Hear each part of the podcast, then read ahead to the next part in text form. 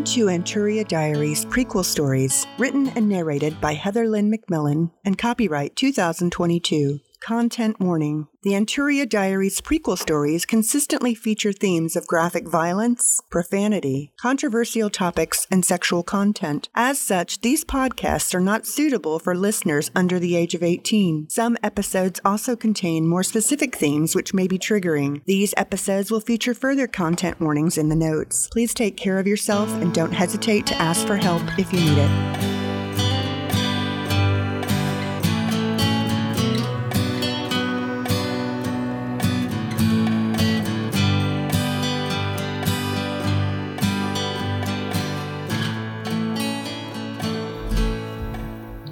The trip back to Teithia filled me with a strange combination of anxiety and excitement. I felt like our departure there was so long ago and so far removed from me, but in reality, several months had passed. Our numbers were much larger now as we retraced the path back into Teithia, where the Civil War began.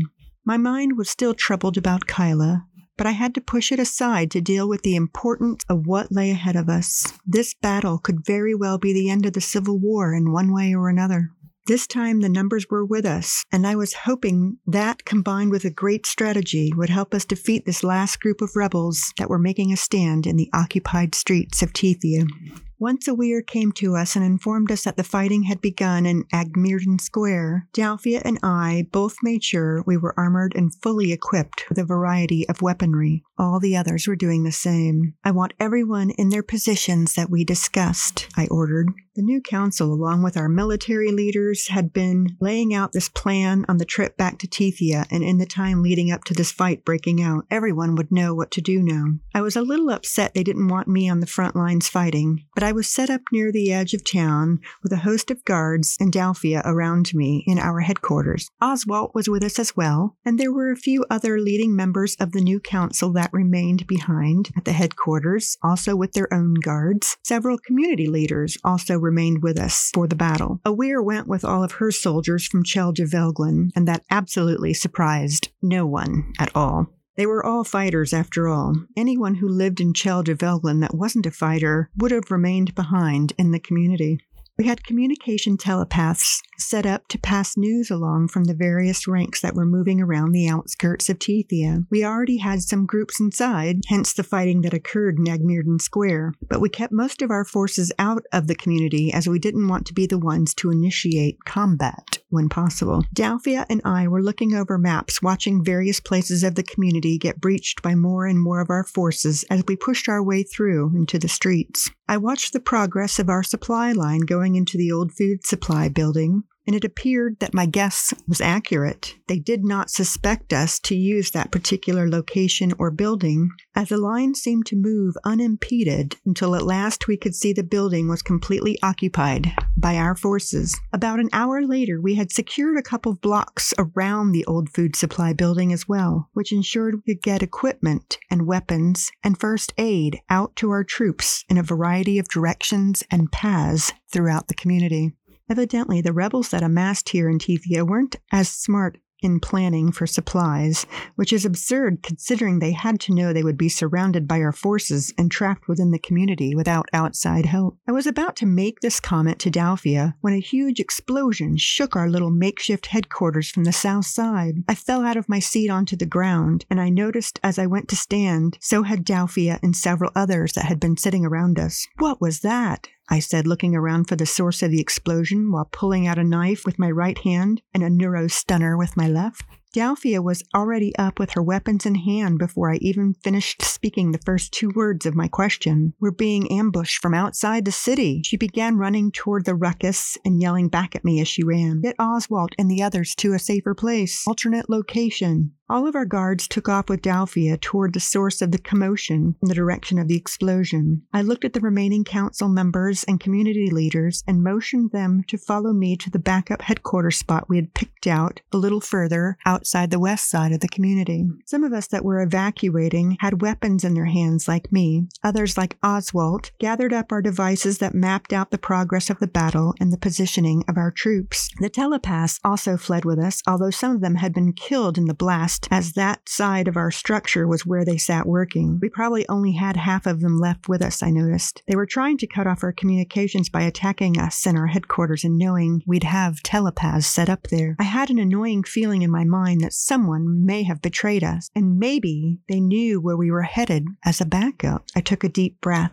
Just before the turn we would take to go to our backup headquarters, something made me turn and lead the whole pack away in the opposite direction. No one in the group questioned my change of direction, but they followed me in a hard run. I weaved in and out of paths in the woods that surrounded the community until I found the very entrance into Teithia that our supply chain had entered to set up in the old food supply building. I decided that was where we were heading because just before the explosion, it was becoming so well fortified with our troops. We were unnoticed and unimpeded until we reached a battle at an intersection. Once the combatants were in sight, but still distant to us, I stopped all of those running with me. Wait here. I stepped forward a little because I wanted to assess which side was winning this fight before plunging a bunch of non combatants that I had with me into the intersection. If we were losing, I would go along with my fighters in our ranks to help. If we were winning, I could move us all forward safely. It did not not take long to make my assessment, though, because I realized this particular group of soldiers was a Weir and a branch of her militants from Chel de Velglin. I moved closer. A Weir! I yelled, relieved to see her. She slit the throat of the rebel she was fighting and then turned to me with a look of surprise. What are all of you doing here? she asked, rather astonished. They attacked the headquarters, and I had a premonition they were setting us up at our backup location. I whispered to her once she approached me and I had moved even closer to her. She nodded nodded. Good thinking. Supply house? She asked quietly, noticing the direction we'd come from and were facing. I nodded. We'll get you there, she assured me. She shouted some commands to her soldiers, and they all rallied around us, essentially sandwiching us in on all sides and moving through the streets with us toward the supply house. felt like a turtle with a strange shaped living shell around me. Everywhere we moved, the shell moved with us. Oswald seemed uncomforted by the soldiers around us because the fighting was often so close close to us. Occasionally, he would close his eyes when something particularly bloody happened, like someone's guts spilling out or a throat being slashed. A few times I saw him look like he was going to throw up severed body parts on the ground as we walked through the streets. There was carnage everywhere the eye could see. I couldn't begin to imagine how many of our kind had not only been lost in the Civil War, but in this single battle that raged for merely a couple of hours now.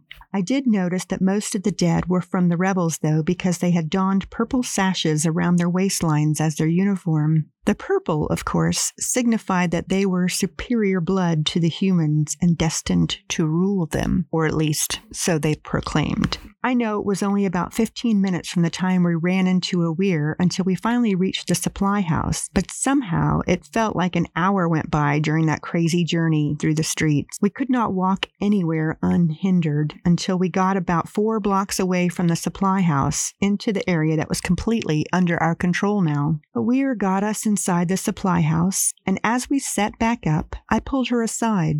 I need someone to get out to Dalphia and our guards and let them know we did not make it to the backup headquarters and why we didn't. I don't want them going there looking for us. A weir pat my shoulder. I'll do it. I'll take a fresh troop of my soldiers from here in this block with me and run back there to find Dalphia and the rest. You stay put, as right now this is the safest place in the community. We are about to push out another block in each direction from here, and we have other troops coming in from the north side to meet us, so we'll have a clean sweep in and out of the city from the north and west sides once we pushed through. With a flash, she was gone before I could respond to her, and she was back into the streets. Felt relieved that she was on our side, as this battle certainly proved it if there were any questions prior. Oswald was happy to get his things set back up again and do what he did best administrative work. I watched him with a soft smile for a few seconds before turning back to the telepaths to get them set up with communication again. The other leaders took over some tables in the building and set up their devices once again to track the battle's progress. I noticed looking over their shoulders that Awir was correct. We were about to completely take over the north and west sides of the community. Two more hours passed. I had not heard from Awir or from Dalphia. I admit that I was worried for them both, even though I knew they were the most competent and capable fighters on this planet. I concealed all that worry within me, though, because the mood in the room was optimistic, as now it looked like we held about 90% of the community. under our control. One of the telepaths stood up and waved me over. I ran over to her and she said, A weir sends word that she found some of the guards from the original headquarters dead at the backup headquarters. It was, as you suspected, a trap.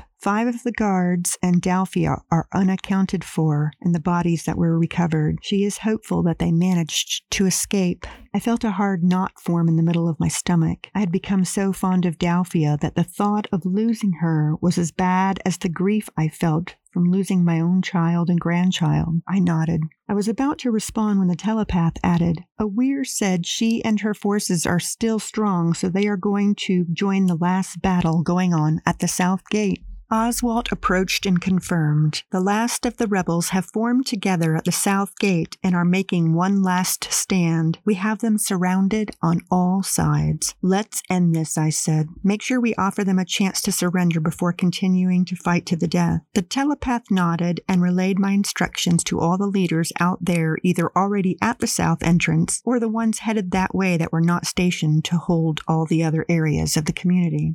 Forty five long minutes later, we received word that none would surrender and that the last of the rebels had been killed. Everyone around me cheered at the news. I wanted to cheer, but it was hard for me to cheer with so much blood in our streets and all over the planet. I was thinking of all those who died, both from our side and from the rebels. I was thinking of my sweet Aphanan, I was thinking of Kyla's family. I was thinking of Dalphia. Where was she? Was she dead? Was she alive? My thoughts were interrupted by a weir returning into the building. Bryn, it's time to take you all back to the newly re-established headquarters in Teithia. I nodded and forced a smile at her. Everyone collected their things, and we marched as a group back to the center of town where the old council headquarters stood. The sidewalks and streets around it littered with bodies, blood, broken down capsules, and debris from explosions.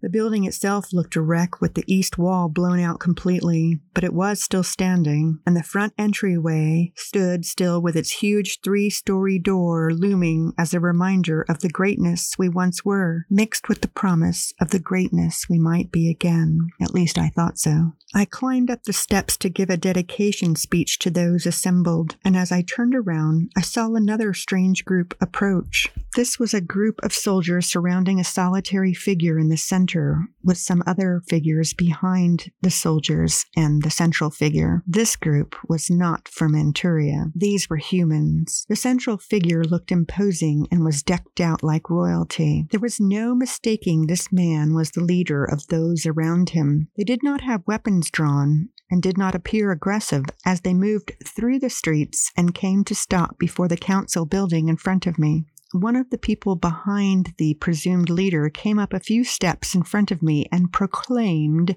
Lady Tal, Austin Daxing Govin, Emperor of Tukdurin, is here to greet you and congratulate you on your success. The crier bowed respectfully to me after his announcement, and then bowed low to the Emperor as he passed him and headed toward me. I was not going to bow to this emperor as he was no emperor of mine, and apparently he had no intention of bowing to me either. Instead, he did that strange human gesture I read about and extended his right hand. I knew it meant he wanted to shake my right hand. I had learned about it from the reports of others who went to Earth and interacted with a human. To read about this custom was strange, but to see it firsthand was even more peculiar. I didn't know if he was here for good or bad at this point, so I took his hand with my right hand and we shook hands. Lady Tal, he smiled at me kindly. Congratulations on your victory here. Call me Bryn. No one on Anturia went by their surname. Our population had never been large enough to require us to do so in any location. We went by our first names and our titles or positions or community, whichever was the most prominent. In fact, most Anturians didn't even have surnames because they were so new and still useless in many of our communities. Bryn, he corrected himself. My skin seemed to crawl as he said my name, though, and all of my gut feelings were warning me that this was a dangerous man. I am, as my crier announced, Emperor Austin Daxingovin of Tukdurin. I have conquered all of the human and Anturian territories on the continent of Tekdurin and combined them under one government for uh, ease of administration.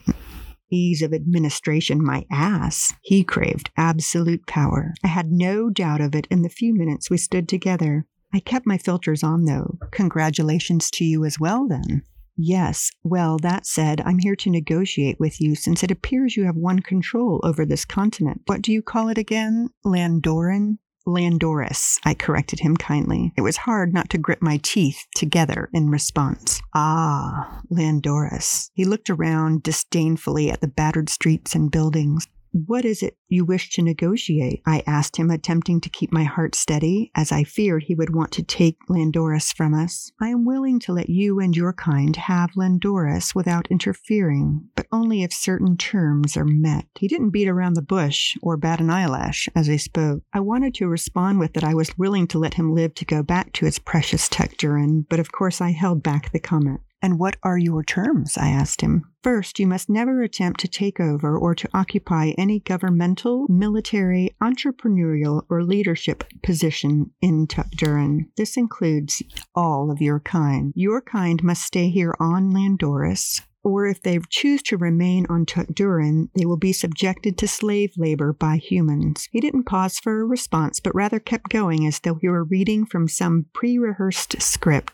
Second, you must accept humans on Landoris that we deem not fit to live on Tech Duren. We will make regular shipments of them, and they may include humans who break our laws, humans who are inferior, or humans from non technologically advanced periods of Earth and they may include humans who break our laws, humans who are inferior, or humans from non technologically advanced periods of Earth. He looked right into my eyes now and smiled. Are you in agreement? I tilted my head sideways. What if we do not agree? I inquired. Well, if you do not agree, First, I will slaughter this little group of vagabonds I found eavesdropping in on me and my people on the outskirts of the community during the battle. He motioned to his soldiers behind him, and up from the back of their ranks I saw Dalphia along with the other soldiers that survived the ambush, chained together and looking absolutely beat up and wretched. It was all I could do to keep from crying out because I knew it would only bring him satisfaction. Second, I have enough military around your entire continent right now to occupy every community of yours within five hours, and then you and your entire race will become slaves to humans as we occupy the entire surface of Anturia.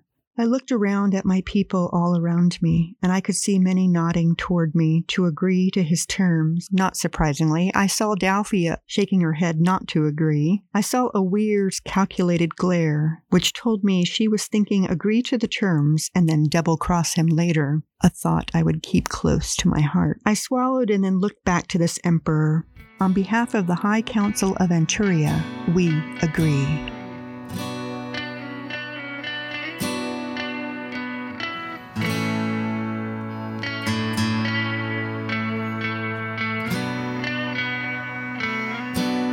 For listening to Season 1, Episode 9, Coming Home to Darkness, from the Anturia Diaries Prequel Stories podcast. Be sure to subscribe to this podcast through your favorite podcast subscription apps or at anturia.org. Season 1, Episode 10, The Mysteries of Juroy, we learn what happens to Kyla in the hands of the renegades in the plains of Juroy. Stay tuned. Anturia Diaries Prequel Stories Podcast are copyright 2022 by Heather Lynn McMillan, all rights reserved. No part of these stories may be reproduced in any form or by an electronic or mechanical means, including information storage and retrieval systems, without permission in writing from the author. Disclaimer This is a work of fiction. Names, characters, places, and incidents either are the product of the author's imagination or are used fictitiously. Any resemblance to actual persons, living or dead, events, or locales is entirely coincidental.